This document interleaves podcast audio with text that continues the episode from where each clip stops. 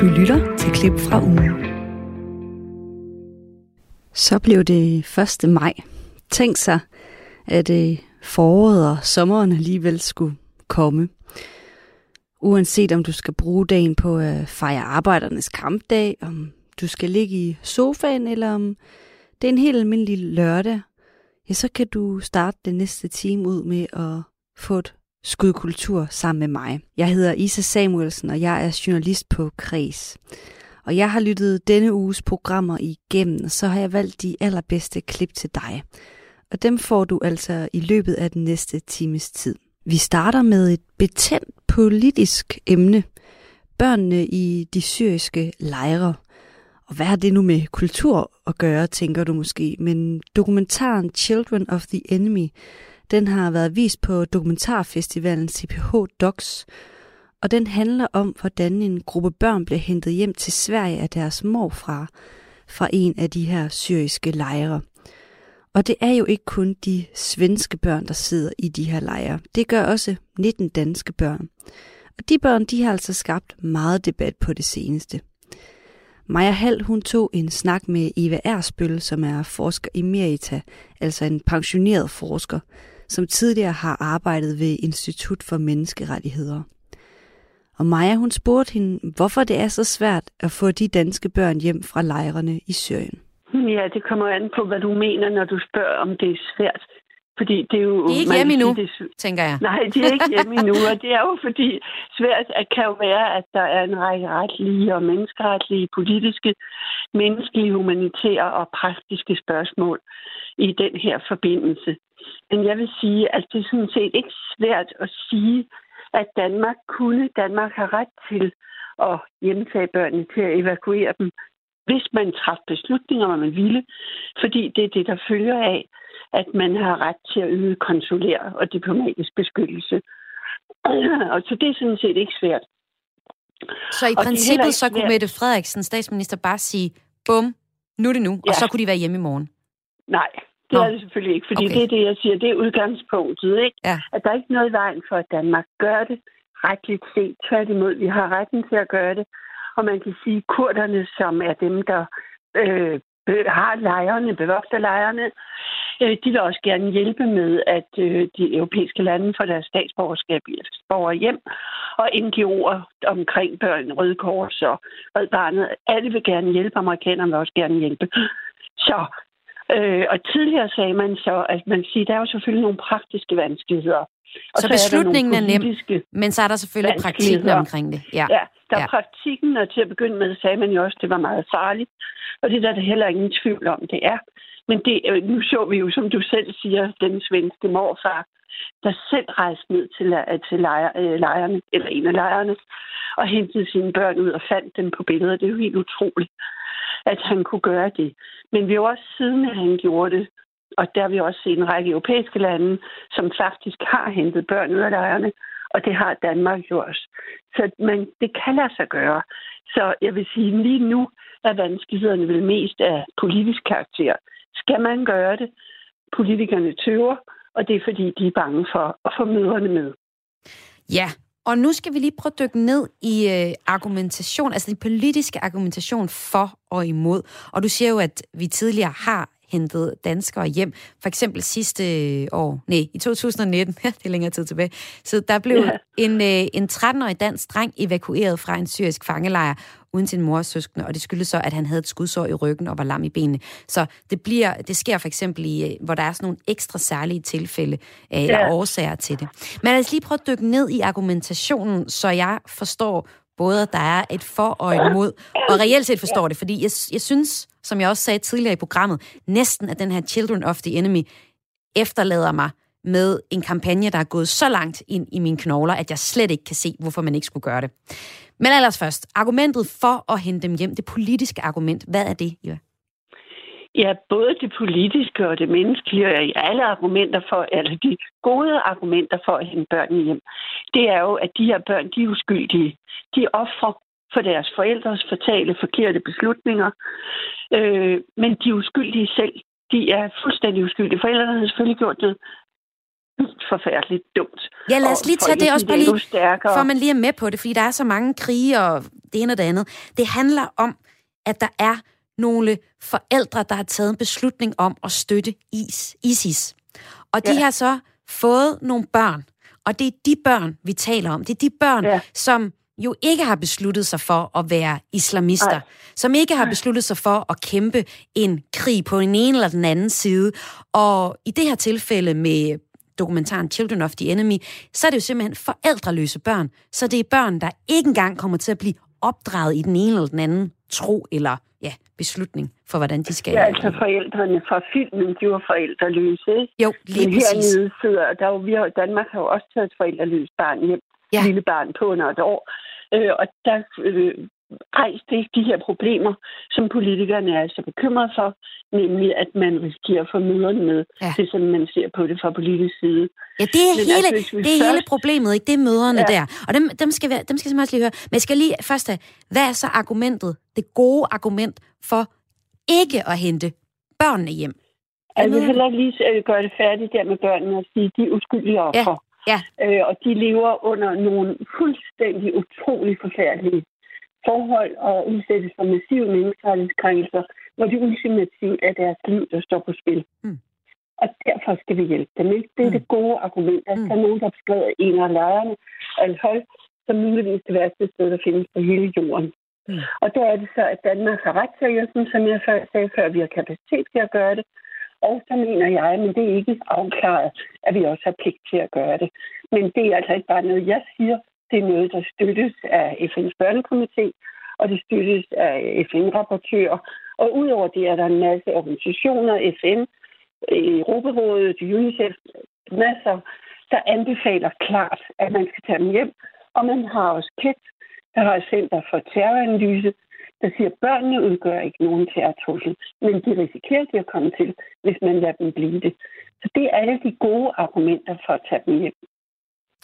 Så er vi klar til argumenterne imod at så hente dem hjem. Så er vi klar til argumenterne, ikke? Og det er jo så øh, regeringens udgangspunkt, at man mener ikke, at Danmark er forpligtet til det. Det har vi ikke fået afklaret endnu. Der er en øh, sag, der verserer ved den europæiske menneskerettighedsdomstol. Den kan afklare de her spørgsmål om pligt, men indtil videre, der er det regeringens opfattelse, vi er ikke forpligtet.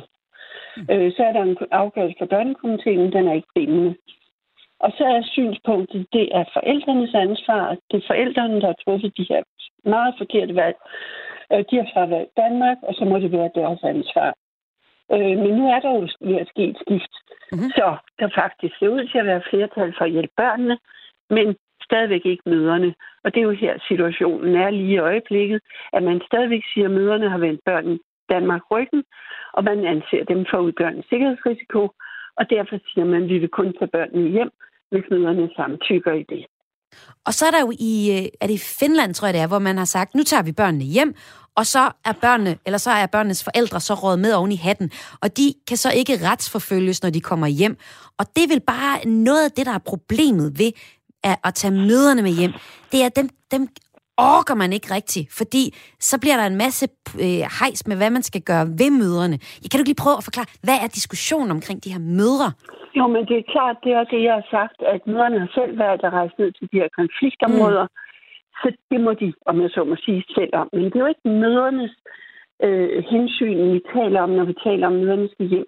Mødrene skal hjem for børnenes skyld, fordi alle børnefagkyndige, børnefagkyndige, de er enige, at det vil være bidrag yderligere skade til de her i forvejen traumatiserede børn, nogen mere end andre, altså nogen er mere traumatiserede end andre, men det vil skade dem, og det har man erfaringer for, og det er entydigt blandt eksperterne, det vil skade børnene yderligere, hvis møderne ikke kommer med. Og så sagde du, at vi havde erfaringer fra andre lande i Finland, også noget fra Norge, men det kan ikke sammenlignes, fordi Danmark har kriminaliseret selve det at ville rejse ind i et konfliktområde, som de her mødre jo har gjort. Så de har begået ulovligheder, de har begået mm. kriminalitet, mm. og det er ikke helt øh, korte straffe. De ser, vi har tidligere haft straffer herhjemme, hvor der var nogle unge mennesker fra sytten til tyve, toogtyve år, og de tre var rejst afsted, men blev stoppet i Istanbul, og den fjerde kom slet ikke ud, fordi forældrene havde snuppet passet. Øh, men man fandt det bevis, at hun ville tilslutte sig I S, eller Islamisk Stat. Det blev takseret til tre års fængsel, også for pigen, som var i Danmark og aldrig var rejst. Så de her møder vil med ret stor sandsynlighed, der selvfølgelig ikke udelukkes at være særlige ting, men ellers må man regne med, at de kommer i fængsel. Så kan de blive stillet til ansvar for det, de har gjort, men de kan også bevare kontakten til deres børn, og det er det, der er godt for børnene. De kan besøge dem i hospitalet, de lider ikke et pludseligt brud, og dermed en afkapling af deres følelsesmæssige tilknytning, som kan være vældig betydningsfuld for deres evne til senere hen i livet og knytte sig til andre mennesker. Og det er erfaringer rundt omkring det, de børnefagkyndige, og det er også for eksempel Belgien, der arbejder med børn og mødre, de har taget hjem, hvor de siger, at det er langt lettere at arbejde med de børn og gøre noget godt for dem, få dem tilbage til en tilværelse, der bliver normalt tæt på, øh, hvis de kan arbejde både med mødre og børn samtidig.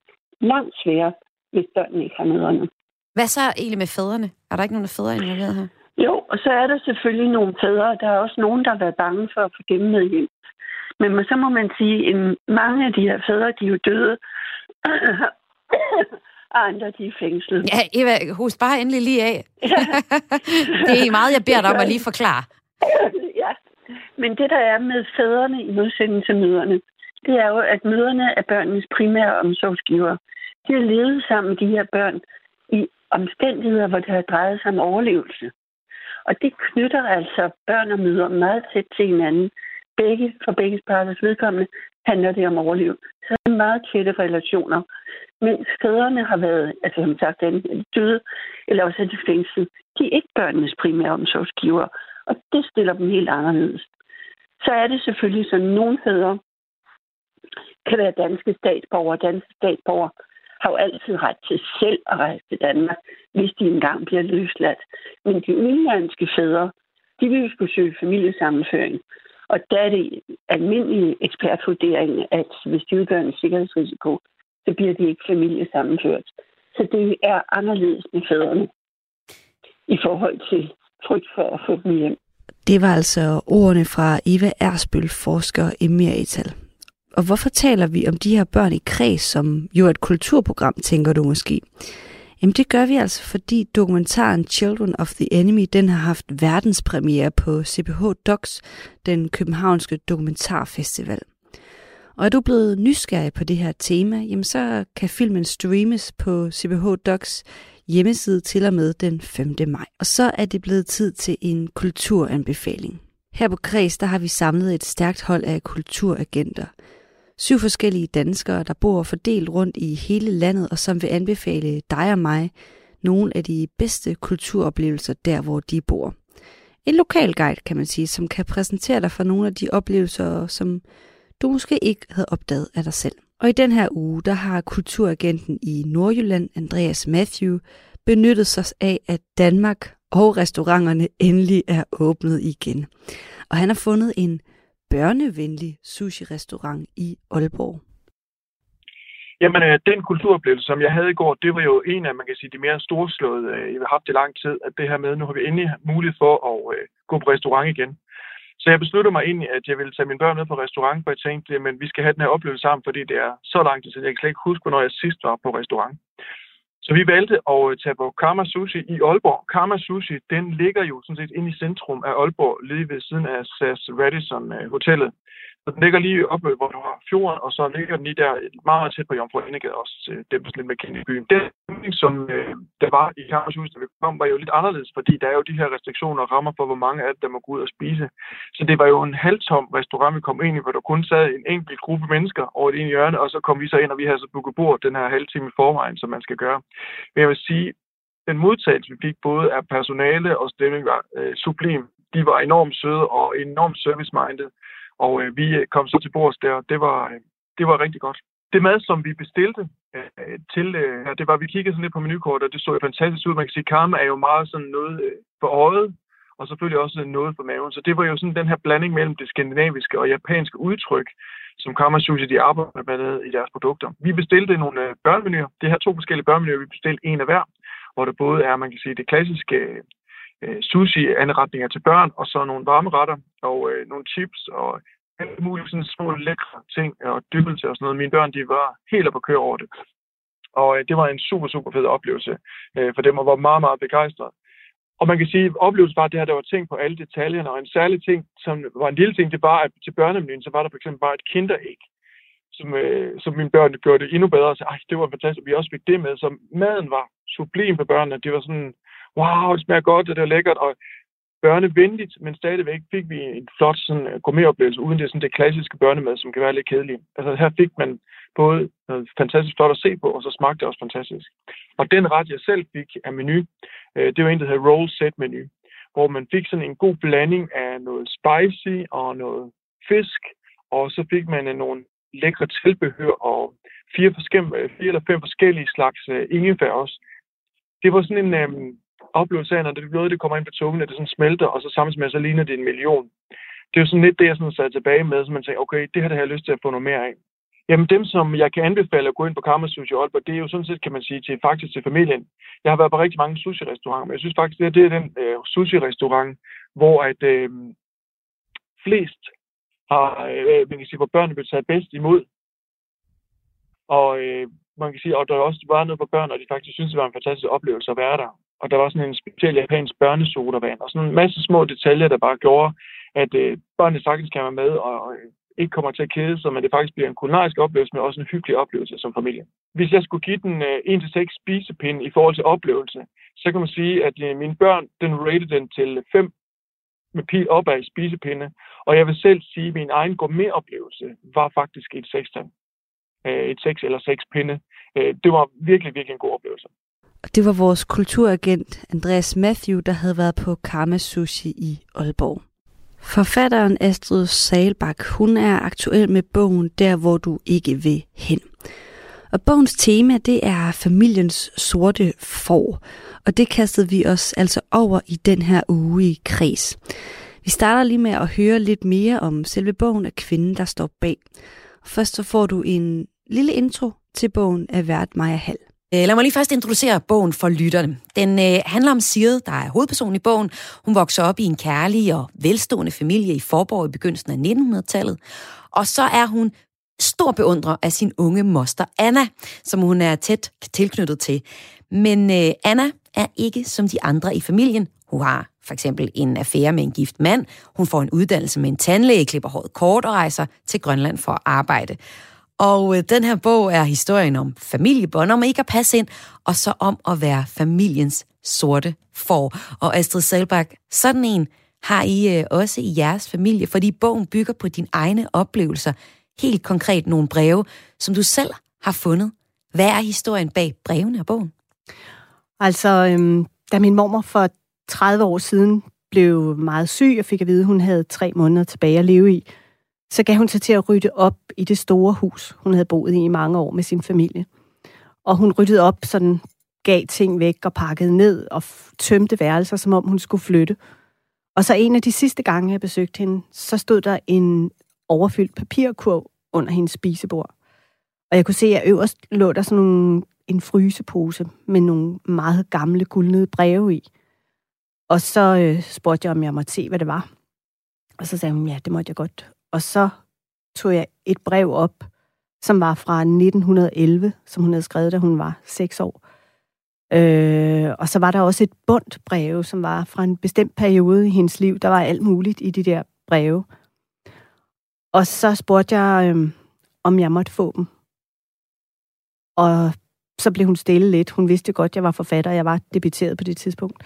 Og så sagde hun, ja, det må du gerne. Og så tog jeg dem.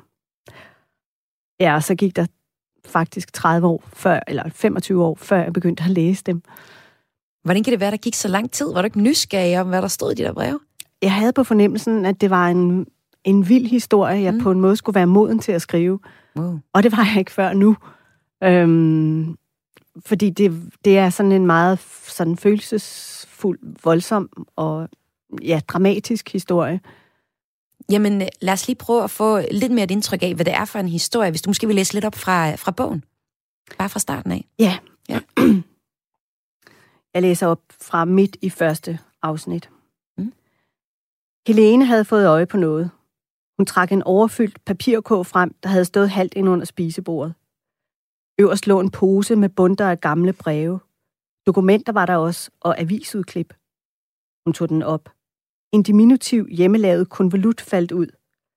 Frøken Anna Hjørnsen, Slippen fem, Forborg stod der på den, med store, usikre, men fint svungne bogstaver. Det ekstra H fik hende til at trække på smilebåndet. Bagpå var et rødt laksejl med stempel og et årstal. Må jeg? Spurgte hun. Hendes mormor nikkede. Helene lukkede konvolutten op og tog forsigtigt et stykke papir ud. Fire gange var det foldet for at kunne være i den. Med samme skrift som på konvolutten stod der: Kære moster, vi skal om nogle dage at køre i bil. Vi har solgt vor hjumpe og hest, og til næste forår får vi en biksel, en til hver, som vi selv kan sidde på, og tip-tap tynde, det fra Siret. Helene så på sin mormor. Har du skrevet det? I nitten elleve? Ja. Da du var seks år? Hun nikkede. I et glimt blev den gamle kvinde til en lille pige. Jeg vidste ikke, du havde en moster. Anna hed hun. Hendes mormor nikkede igen. Hende har du aldrig fortalt om. Nej, sagde hun hæst. Hvorfor ikke? Hun rømmede sig en gang og en gang til. Fordi, begyndte hun, så knækkede hendes stemme. Tårerne begyndte at trille. Undskyld, Helene strøg forskrækkede sin mormors hånd. Hun trak den til sig. Du må hellere gå. Hvad? Gå. Hendes mormor lød mere fattet. Og kom igen en anden dag. Hvis du virkelig mener det, stammede Helene og rejste sig. Og her altså var det lidt fra den første del af din, Astrid Saalbachs, nye roman, Der hvor du ikke vil hen. Og øh, fra den her historie, så springer handlingen tilbage til begyndelsen af nitten hundrede-tallet, hvor vi møder pigen Siret, der altså beundrer mosteren Anna. Hvorfor er det, at Anna i din roman ikke passer ind i familien? Øh, men det gør hun også. Både Anna og Siret er to meget artige og velafrettede kvinder. Ja, det er de jo egentlig umiddelbart. Ja, ja. Øh, og, men det er fordi, der er så snævre rammer for kvinder på det tidspunkt. Mm. Øhm, altså, der er så streng social kontrol, at det er meget let at blive et sort får. Altså, for eksempel, Anna er meget ung, da hun indleder et forhold til en ældre kunstmaler, en ældre gift kunstmaler. Det bliver opdaget, og det får meget, meget store konsekvenser for hende og for hele hendes familie, men ikke for ham. Fordi han er jo manden, det er altid kvindens skyld. Det er kvinden, der bliver set som let på tråden. Og de her, den her historie, den er jo så spundet ud fra de breve, du selv trak op af din mormors øh, papirkurv for femogtyve år siden. Hvor meget af det går igen i romanen? Altså, øh, har vi også at gøre med en, der øh, for eksempel var sammen med en ældre giftmand? Ja, ja, ja, altså, det er med, altså det, den del af det er digt. Det er jo en blanding, som, som, mm. som øh, skønlitteratur altid er af dokumentarisme, eller ikke af virkelighed og fiktion. Øhm, fordi der var, det var jo kun en lille del, der lå i, bog, i brevene, som, som forklarede nogle få år. Så ud fra det har jeg så digtet resten, og så ud fra hvad jeg, der var, der var jo ligesom sådan fragmenter hele vejen igennem historien. Men der var, der kom jo en person frem, som var Anna, som jeg ikke havde hørt om før. Og jeg havde slet ikke hørt om hendes relation til Siret, og hendes betydning for familien, på en måde for os alle sammen. Og det ændrede fuldstændig mit perspektiv til min mormor. Og i forhold til hendes liv, hvad det egentlig var, det var bygget på. Og det er jo så også din mormor Siret, som er vores hovedperson i din nye roman. Og øh, på en måde så passer hun heller ikke, ligesom moster Anna, ind i øh, familien. Hun har udlængsel, kan vi læse i romanen, og ja. Hun vil væk til London og Paris, noget der nok går igen hos din egen mormor også. Men hvordan er det så, familien prøver, altså din familie prøver at presse Siret på plads i romanen? Men det er på en måde øh, nemt nok. Altså jeg undrede mig, da jeg læste, hvordan kunne det være, hun ikke protesterede? Hvorfor gjorde hun ikke noget? Hvorfor stak hun ikke af? Eller et eller andet. Men kvinders øh, muligheder dengang var så begrænsede. Man kunne for eksempel ikke bare lege et værelse for sig selv, hvor som helst henne. Men man ville hellere lege ud til mænd, fordi kvinder, det bragte bare problemer. Hun kunne heller ikke, hun var meget afhængig af, af penge hjemmefra. Hun kunne ikke selv tjene penge nok til at forsørge sig. Altså en enlig ung pige, især måske af det bedre borgerskab, hvor de var mere velafrettet, havde ikke de muligheder, som man har i dag. Man skulle være exceptionelt stærk, og det, det var hun egentlig ikke. Hun havde bare vild og inderlig udlængsel, og så en enorm længsel efter at få en uddannelse. hun troede naivt, at hun også skulle på gymnasiet, fordi hendes fire mere eller mindre dovne brødre kom mm. det. Men det kom hun ikke. Altså, hele tiden blev kvinderne øh, stækket i forhold til det, de ønskede, og hvad vi i dag vil kalde et frit liv. Så det her, det er også en historie om øh, kvindernes øh, ja, forhistorie op igennem tiden, og hvor, hvor svært det har været at, øh, at yeah. slå igennem og, være, og få lov at være kvinde med de ønsker og drømme, som, øh, som de selvfølgelig også har. Jamen, det er en ja. historie om, om kvindeundertrykkelse, mm. også grov kvindeundertrykkelse af den slags, man tror at kun er noget, der finder sted i andre lande og kulturer. Mm. Det er ikke ret længe siden. Det var fuldstændig lige sådan her. Og det blev jeg faktisk, jeg blev overrasket over at se, hvor konsekvent det var. Ja. I din roman, der får man fornemmelsen af, at det der med at være familiens sorte får, som vi har taget fat i som øh, emne i dag i Kres, det, øh, det går i arv fra, fra Anna til Siret, og måske også videre til dig selv. Altså, er det egentlig en fornemmelse, du genkender, hvordan? Altså, jeg tror altid, man er lidt et sort får, når man bliver forfatter. Øh, eller Hvorfor? Udøvende kunstner af en eller anden grund. Ja, fordi ah, det skal ligesom til, ellers har man ikke. Det er der, man får noget at fortælle. Det er der, man, man kommer ud i nogle områder, hvor man får noget på hjerte, som man bliver nødt til at, at gøre noget ved, bearbejde i den ene eller den anden form. Hvordan tror du, du er det? Mm. Ej, jeg, måske er det også lidt koket at kalde mig det sorte for. Men, men det der med, at man bliver meget nemt marginaliseret, fordi man henter erfaring andre steder fra. Men det er jo en balancegang. Mm. Jeg ved, jeg ved ikke, det sorte for, det er måske så meget sagt. Men det der med at passe ind, mm. det kan være svært. Ja. Men det kan det jo for de fleste, ikke? Så jeg, jeg tror måske, det er lidt og bøje den. Men det kan det er jo nok for de fleste i større og mindre øh, grader. Altså, der er nogen, der virkelig har oplevet at være sådan udstødt af familien og skrevet ud af familiehistorien, ja. Til måske bare ikke helt at kunne falde ind i snakken over den øh, seneste familiemiddag om øh, priserne ja. På campingvogne. Eller det er hvad det, er. Ja. Ja. Fordi det kan jo også bare være, altså for eksempel skal der i nogle tilfælde ikke mere til, end man går hen og dør, og mm. så er man ude af historien, fordi ja. Det i sig selv er jo tabu. Ja. Så ja... Det er faktisk meget svært at holde sig på sådan en smalle sti. Astrid Saalbach, du er forfatter til den her roman, Der hvor du ikke vil hen, som er baseret på breve fra din egen øh, mormor. Hvordan tror du, din mormor ville have det med den her bog, hvis hun havde nået at læse den? Uh, min mormor var et meget blufærdigt og meget diskret menneske. Hun satte, jeg tror, hun satte en ære i at være diskret, selvom det nogle gange smuttede for hende. Øhm, så jeg tror, hun ville blive meget forskrækket. Men på den anden side tror jeg faktisk også, der var en grund til, at hun efterlod de breve lige der på det tidspunkt. Og jeg tror egentlig også, hun havde gemt dem så længe. Hele sit liv havde hun gemt dem, og det må der have været en grund til. Så jeg tror egentlig også, hun ønskede det, og jeg tror også, hun ville elske, at det kom frem, at hendes historie blev fortalt. Jeg tror, hun ville have det og elske det. Sådan lød det fra Astrid Saalbach, forfatteren til bogen Der hvor du ikke vil hen. Det er blevet tid til lidt musik. Endnu en gang så er det altså Justin Bieber og hans nummer Peaches, der ligger i toppen af hitlisterne rundt omkring. Men som altid i ugens alternative banger, så finder vi her på Kres en sang, der er mindst lige så god, men som du måske ikke var blevet præsenteret for, hvis du tændte for din radio eller trykker play på Spotify-listerne. I den her uge, der er det Maja Hall, der præsenterer denne uges alternative banger. Denne uges alternative banger er Polite af Erika de Casier. Vi hører lige en smagsprøve her, ikke?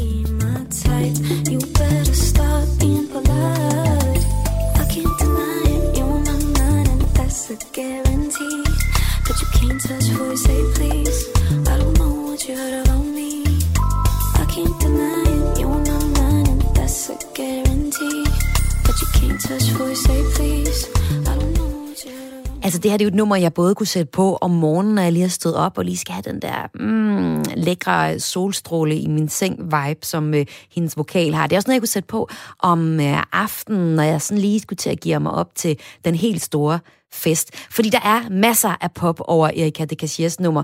Hun har, bare på nummeret her, som du kan høre lige nu, ikke sådan en ret genkendelig basgang, der sådan kører som et beat. Der er nogle fede gentagelser i teksten. Et fedt tekstunivers, der i øvrigt handler om en dårlig date, hun var på med en selvoptaget mand, der var super uhøflig over for tjeneren. Det vender jeg tilbage til.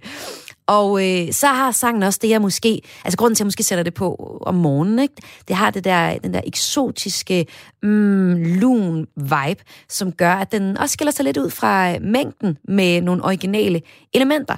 For eksempel øh, trommerne, som bongotrommer, der løber igennem hele sangen allerede fra begyndelsen. Jeg spiller lige et klip her, og læg mærke til, hun også lige... Hun trækker også lige vejret, inden hun skal i gang med det her lækre nummer.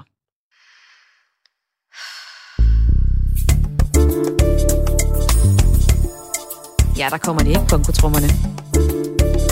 Som altså bare giver sådan en eksotisk feel.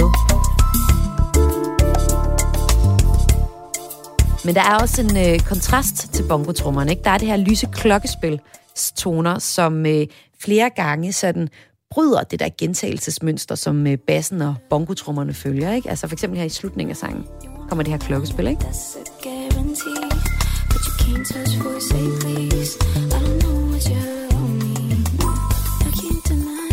Og jeg tror også, det er det her klokkespil, der er med til at give sangen en drømmende, og måske også en lidt pigerne, ikke? Det er derfor, jeg godt kan sætte det på om aftenen, også når jeg sådan skal til at være klar til at komme i byen og ud og drikke noget rødvin med nogle venner. Øhm, og det er det lydbillede, der sådan kan virke lidt døsigt, fordi melodien er, er gentagende. Men så er der jo også det fede beat, og så er der tekstuniverset. Fordi Casier, hun bygger sin tekst til nummeret her på Polite ovenpå en amerikansk rapper, en kæmpe legende, der hedder Tupac. Og det er nummeret Ambitions, altså writer, eller rettere sagt bare introen på nummeret, der lyder sådan her.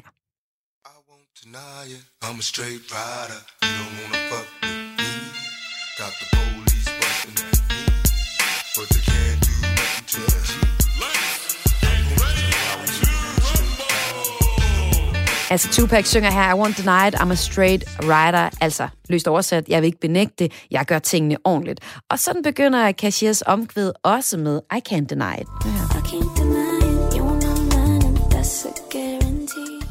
Og som jeg sagde, så er nummeret her, eller sangen her, inspireret af en dårlig date, som hun var på, med en super selv- selvoptaget mand, der også var uhøflig. Og det kan man høre i øh, tekstuniverset, når lige om lidt, så spiller jeg hele nummeret, og så kan man lægge mærke til det her. Øh, hun synger, I took a date on a restaurant. Jeg inviterede dig ud på en date på en restaurant. Du var uhøflig over for tjeneren. Jeg tænker, hvad er du gang i? Jeg har allerede fortalt dig, at jeg ikke kunne lide det. Og øh, ja, sådan fortæller hun altså om den her dårlige date i øh, sangen. Erika de Casier, for lige at give et par navne til, eller et par... Øh, et par linjer om, hvem hun er. Jamen, hun er en dansk kunstner. Hun hedder Erika Casier Raimons Lizardo og er født i Portugal og debuterede i nitten med Essentials-pladen.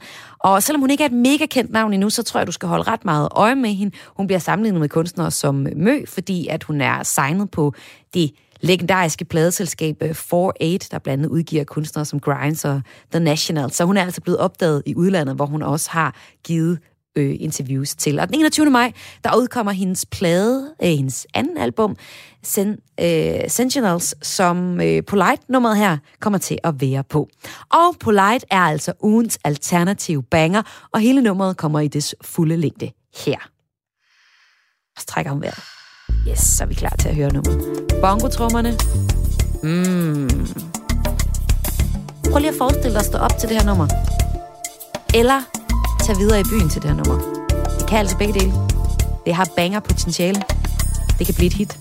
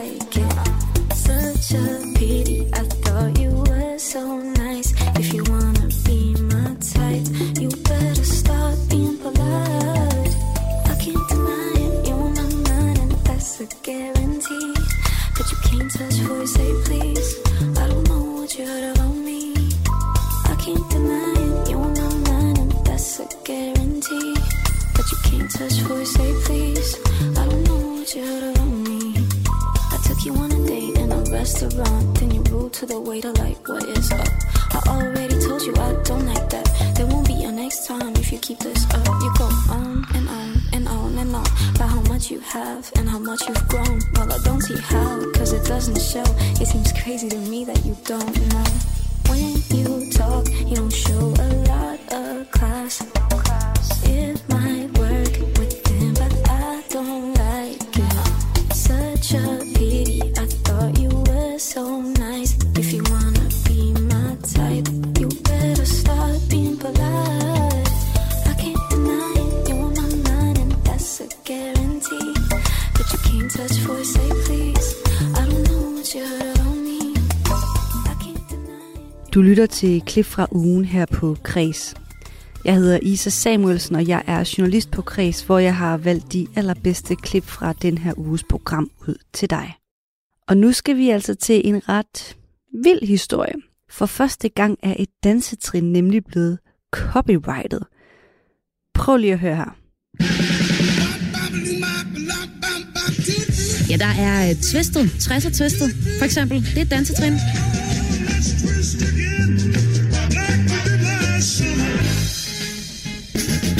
Man kan også danse til noget øh, Michael Jackson eller Jackson five, som synger her. Eller så er der jo også John Travolta's Disco Moves, som vi så i Saturday Night Fever. Og altså, jeg har kopieret det til cirka alle Bee Gees numre.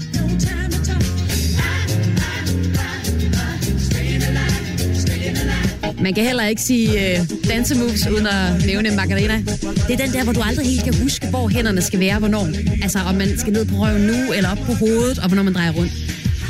Og det gælder virkelig også for det her nummer, Lilla Sketchup.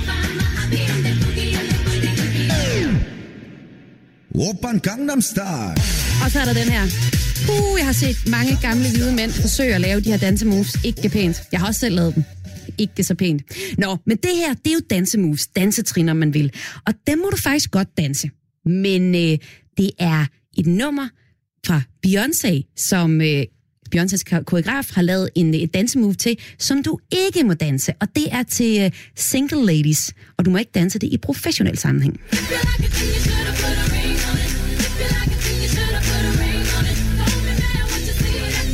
Og nu har jeg forsøgt at, at kopiere de her utrolig mange gange, men nu har jeg danseparet Sofie Kruse og René Brix i studiet. Velkommen til jer. Tak. Altså, hvad er det egentlig, hun danser her? Hun, hun vipper med hænderne på sådan en lidt vinkeagtig måde. Kan I hjælpe mig med at forklare lytteren movet? Jamen, altså, det er, det er jo et... Øh, jeg er ikke helt sikker på, at, at det ikke er, fordi du ikke må danse det, som hun danser. Altså, det tror jeg sådan set godt, du må. Som du sagde, jo ændrer det jo selvfølgelig også, at det ikke er i professionel sammenhæng, men jeg tror, det er hele konteksten af hele koreografien. Hele koreografien, hvis jeg sætter det op. Som han har lavet, ikke? Øh, og hvis det så kom ud, så, øh, så ved jeg jo heller ikke, om man ikke må, men så kan han jo i hvert fald prøve at afsøge dig for ja. det, eller se, om han kan få nogle penge ind, øh, ved at han jo har lavet en copyright.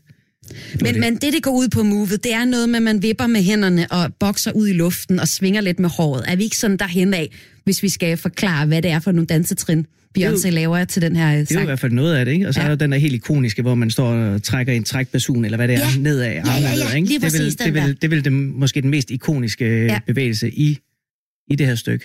Og det er altså de her dansemoves, eller dansetrin, der er blevet copyrightet nu. Og jeg har inviteret to dansere i studiet.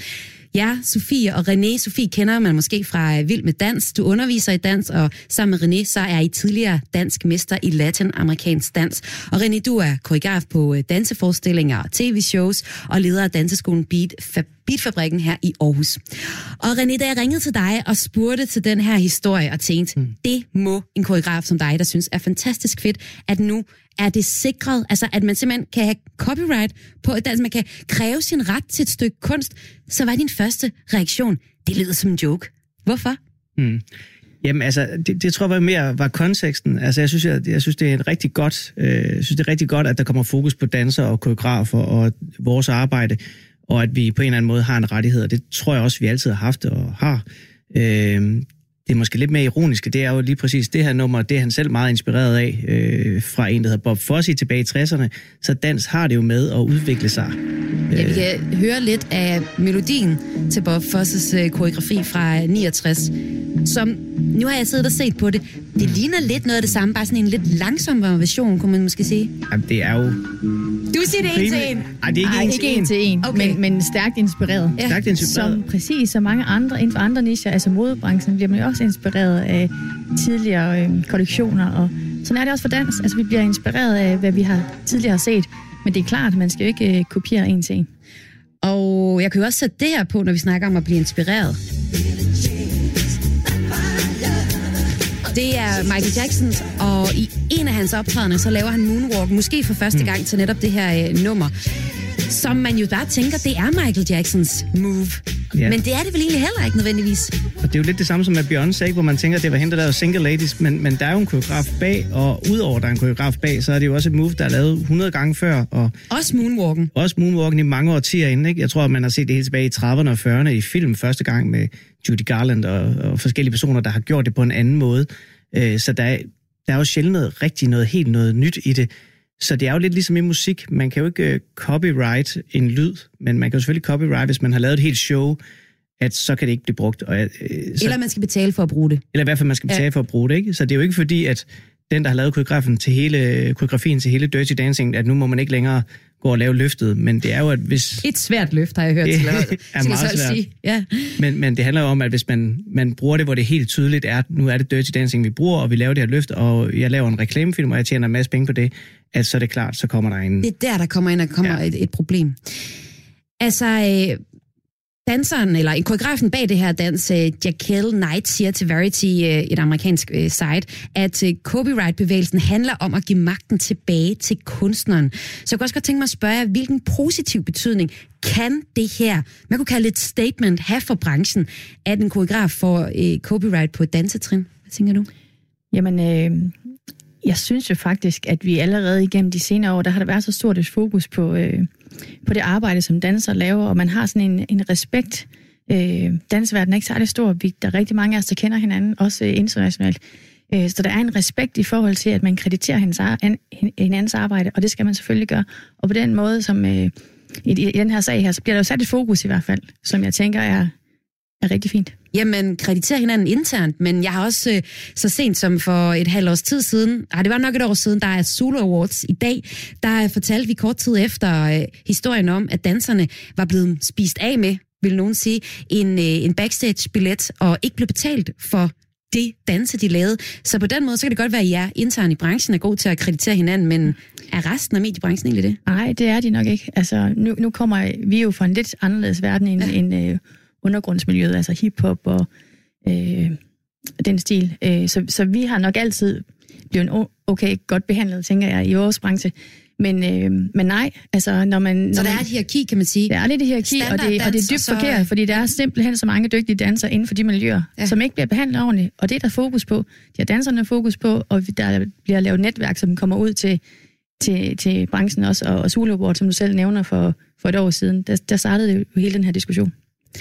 I Danmark, der har vi faktisk også eksempler på, at danse er blevet stjålet, i hvert fald anklaget for det. For eksempel, nu nævnte jeg lige Silas Holst før, han blev også anklaget for det i forbindelse med Vild med Dans i to tusind nitten, hvor der var flettet et bidt mærke i, at øh, hans dans sammen med Jakob Faurbys dans godt kunne minde om en dans, man kunne finde på YouTube fra det amerikanske Vild med Dans. Selv så sagde øh, Holst på det tidspunkt, at man ikke kan forvente, at tolv par går på dansegulvet og har opfundet den dybe tallerken hver uge.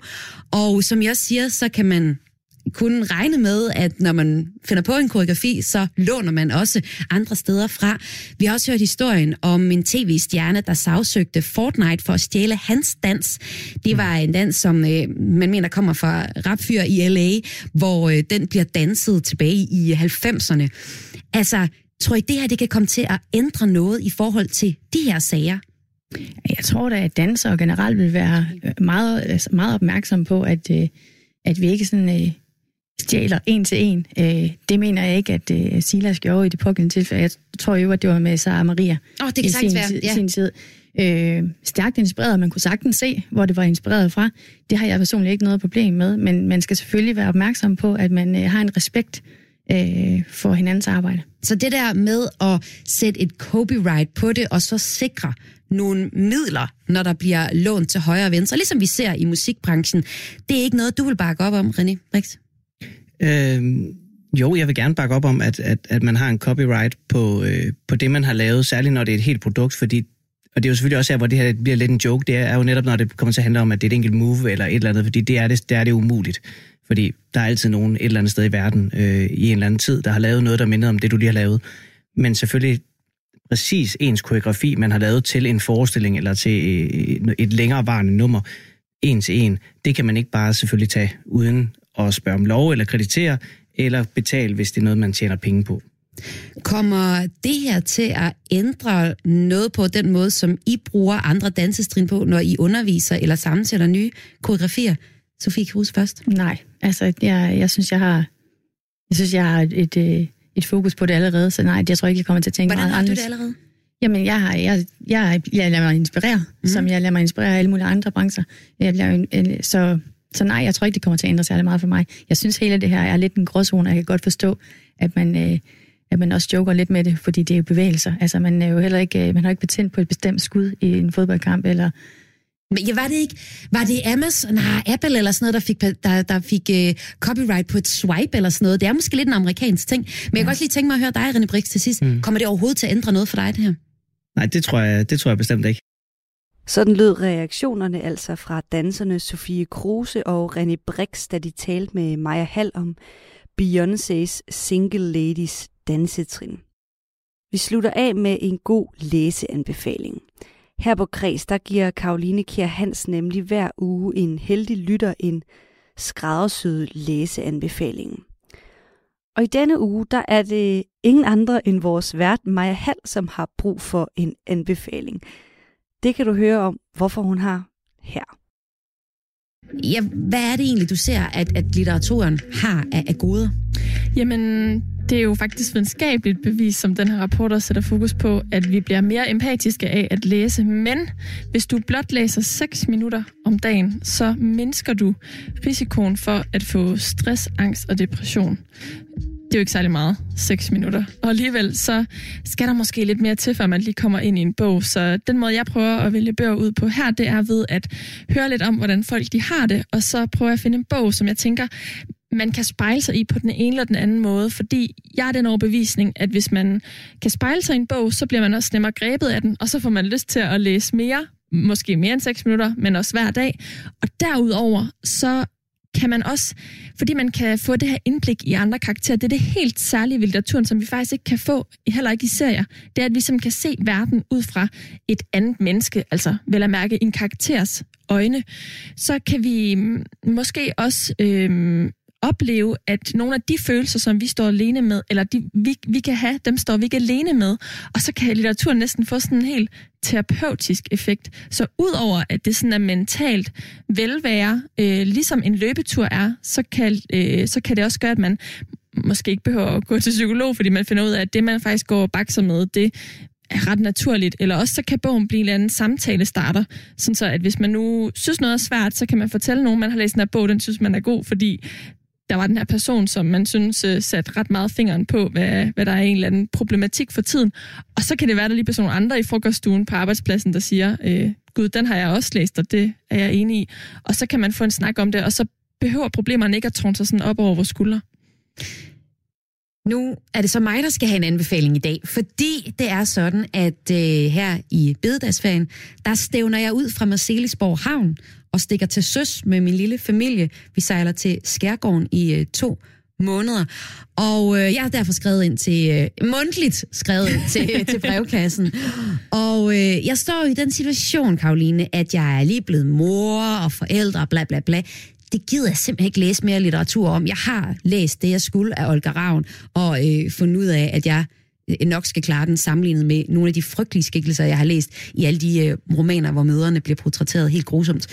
Øhm, og så har jeg jo enormt meget udlængsel. Du har tidligere også anbefalet øh, en, øh, en bog, Arabica på Damsgaard, til mig, som jeg flok skal hjem og læste, hvor hun også er ude at rejse. Så jeg har sagt til dig, jeg skal ud og rejse, og det er det, der er mit øh, fokus. Jeg skal ud og bare mærke øh, vinden i håret. Men jeg gider ikke læse Troels Kløvedal. Det gider jeg simpelthen ikke at læse, for det sad mine forældre stopfodret mig med. Og øh, hvad var der ikke også en ting med, jeg ikke gider læse? Jeg gider heller ikke læse Carsten Jensen, for det der har min kæreste læst, Vi de druknede, en tyk roman, og han gav mig cirka en rapport hver dag, øh, efter han havde læst noget af den bog. Så den føler jeg lidt, jeg har læst. Så jeg var sådan en rigtig træls brevkasseskribent. Men, men hvad skal jeg læse, Karoline? Jeg har fundet en novellesamling til mm-hmm. dig. Det er en novellesamling, som hedder øhm, Rejse med let bagage af den finske forfatter Tove Jansson. Og mm. nu tænker du, er det ikke hende, der er med mumitrollene? Og det er det. Mm. Og, øh, og hun kan også skrive øh, rum, eller noveller? Ja, det kan hun, og så er de faktisk også ret fine. Du kan prøve at se her, hvordan mm. den ser ud på mm. forsiden. Det er sådan, sådan en øh... lysrød forside, men en fin lille skitse er en, der sejler faktisk ud for noget, der kunne ligne. Øh, altså Sverige, som måske kunne være mig, der sejlede det der. Jeg ser mig selv på forsiden af Tove Janssons bog her. Ja. Rejse med let bagage. Ja, og den, det er tolv noveller, som ligesom tager udgangspunkt i det her med at rejse, både sådan øh, rent fysisk, altså at man bevæger sig fra A til B, men også sådan en mental rejse, øh, hvor vi kommer ind i nogle forskellige hovedpersoners øh, indre. Øhm, og ja, der tror jeg på, at... Øh, Altså, det, den hedder jo øh, Rejse med let bagage, og der kan man sige, at titlen antyder måske, at selvom man kan have let bagage sådan rent fysisk, så kan det godt være, at man mentalt slipper rundt på noget mere. Så man kan sige, at rejse i det her tilfælde er både sådan den helt konkrete fysiske rejse, men det er også sådan en personlig indre rejse. Og så er der netop en novelle, titelnovellen, som handler om at sejle, som jeg tænkte, hvis nu, at der ikke er godt vejr, eller i... der sker noget undervejs på grund af corona, og alt det er sådan lidt uforudsigeligt lige for tiden, så kan du måske få sådan lidt ekstra øh, vand under, hvad siger man, vand under finderne? Vand under kølen. Ej, ja. Ja. Ved at læse den her, hvis du synes, det er lidt svært, eller måske bare lige sådan komme helt ind i den der feriestemning. Mm-hmm. Nu læser jeg lige højt fra den, altså titelnovellen, som så også hedder Rejse med let bagage, så får du lige en fornemmelse af den, og den handler nemlig om at rejse med et skib. Hvis jeg bare kunne beskrive den enorme lettelse, der opfyldte mig, da de endelig tog landgangen. Først da jeg følte mig sikker, eller egentlig først da, jeg, da båden var kommet så langt fra land, at ingen kunne have råbt, spurgt efter min adresse, skræget, at der var sket noget forfærdeligt. Tro mig, I kan ikke forestille mig min svimlende følelse af befrielse. Jeg knappede overfrakken op og tog piben frem, men hænderne de rystede, og jeg kunne ikke tænde den. Men jeg holdt i hvert fald piben mellem tænderne. Den lægger på en eller anden måde afstand til omgivelserne. Jeg gik helt ud i stavnen, hvor man ikke kunne se byen, og hang ved reglingen som en hvilken som helst ubekymret rejsende, man kan forestille sig. Himlen var lyseblå, de små skyer forekom mig at være egensindige, ubekymrede, planløse. Alting var borte, forbi, uden betydning. Ingenting var vigtigt længere, ingen var vigtige. Ingen telefon, ingen breve, ingen dørklokke. Men I kan naturligvis ikke forstå, hvad jeg hentyder til, og det for øvrigt uvæsentligt. Jeg vil egentlig bare forklare, at alting blev bragt i orden, så godt det var muligt. Der var virkelig sørget for alting helt ned til mindste detalje. Jeg skrev disse breve, som var nødvendige at skrive, altså det gjorde jeg allerede i går, meddelte min pludselige afrejse uden forklaring og uden nogen måde at undskylde min opførsel. Det var meget svært. Det tog hele dagen. Naturligvis efterlod jeg ingen oplysninger om, hvor jeg er på vej hen, og antydede ikke et tidspunkt for min tilbagevenden, eftersom jeg aldrig agter at vende tilbage. Okay, jeg tager det med at vende tilbage, det gør jeg altså, kære lytter. Jeg er tilbage i juli igen som vært her på programmet. Men jeg tager det med mig, at øh, pibe, det kunne da godt være. Ja. Ja, det virker rigtig politisk korrekt. Det der med at gå i gang med pibe, det kunne sagtens lige være noget for mig. Og så øh, det der med at rejse uden bekymringer og dørklokker og, og breve og sådan noget, altså klart noget, jeg skal kigge ind i. Den må jeg ned og have fat i, så jeg kan komme afsted. Det lyder godt. Og det er, det er jo en novellesamling, hvilket kan være enormt befriende at læse nogle gange, fordi man ikke skal tykke sig igennem en tyk roman, som vi de druknede, som jeg nævnte før. Men det er jo også noget, du er sindssygt glad for. Hvad er det, du mener, noveller kan? Jamen netop fordi, at litteraturen har de her gavnlige effekter, men det kan være svært at komme helt ordentligt ind i en øh, stor tyk bog, eller ligesom vælge bogen til frem for alt det andet, der er. Så tror jeg på, at det rent sådan, øh, psykologisk har en, noget godt at sige, at det er en lille, tynd bog, som gør, man lige hurtigt kan tage den med på farten. Og så selvom man har læst den, jeg plejer at sige, at noveller, de er hurtigt læste, eller let spiselige, men svært fordøjelige. Altså, det er nogen, der virkelig kan give stof til eftertanke alligevel. Og det her er der faktisk et lille forlag, som også øh, arbejder ud fra den her teori. Så de udgiver sådan, det hedder Novelix, og de udgiver sådan nogle små æsker med fire noveller, og det ligner nærmest pixiebøger, så de fylder heller ikke noget, hvis man skal med på farten. Mm. Men så kan du simpelthen hurtigt altså, få den der tilfredsstillende følelse af at åbne en bog og være færdig med den igen, inden for en halv times tid måske. Så rent psykologisk, så har det altså sådan en effekt med den der størrelse, i hvert fald i mit tilfælde, og derfor så synes jeg, at noveller er rigtig gode, hvis man gerne vil have lidt liv under læselysten. Det var alt, hvad jeg havde i denne uges udgave af Klip fra ugen her på Kres. Husk, at du altid kan høre Kres hver mandag til fredag mellem fjorten og femten på Radio fire, eller der, hvor du henter dine podcasts lige når det passer dig. Jeg hedder Isa Samuelsen. Ha' en rigtig dejlig lørdag.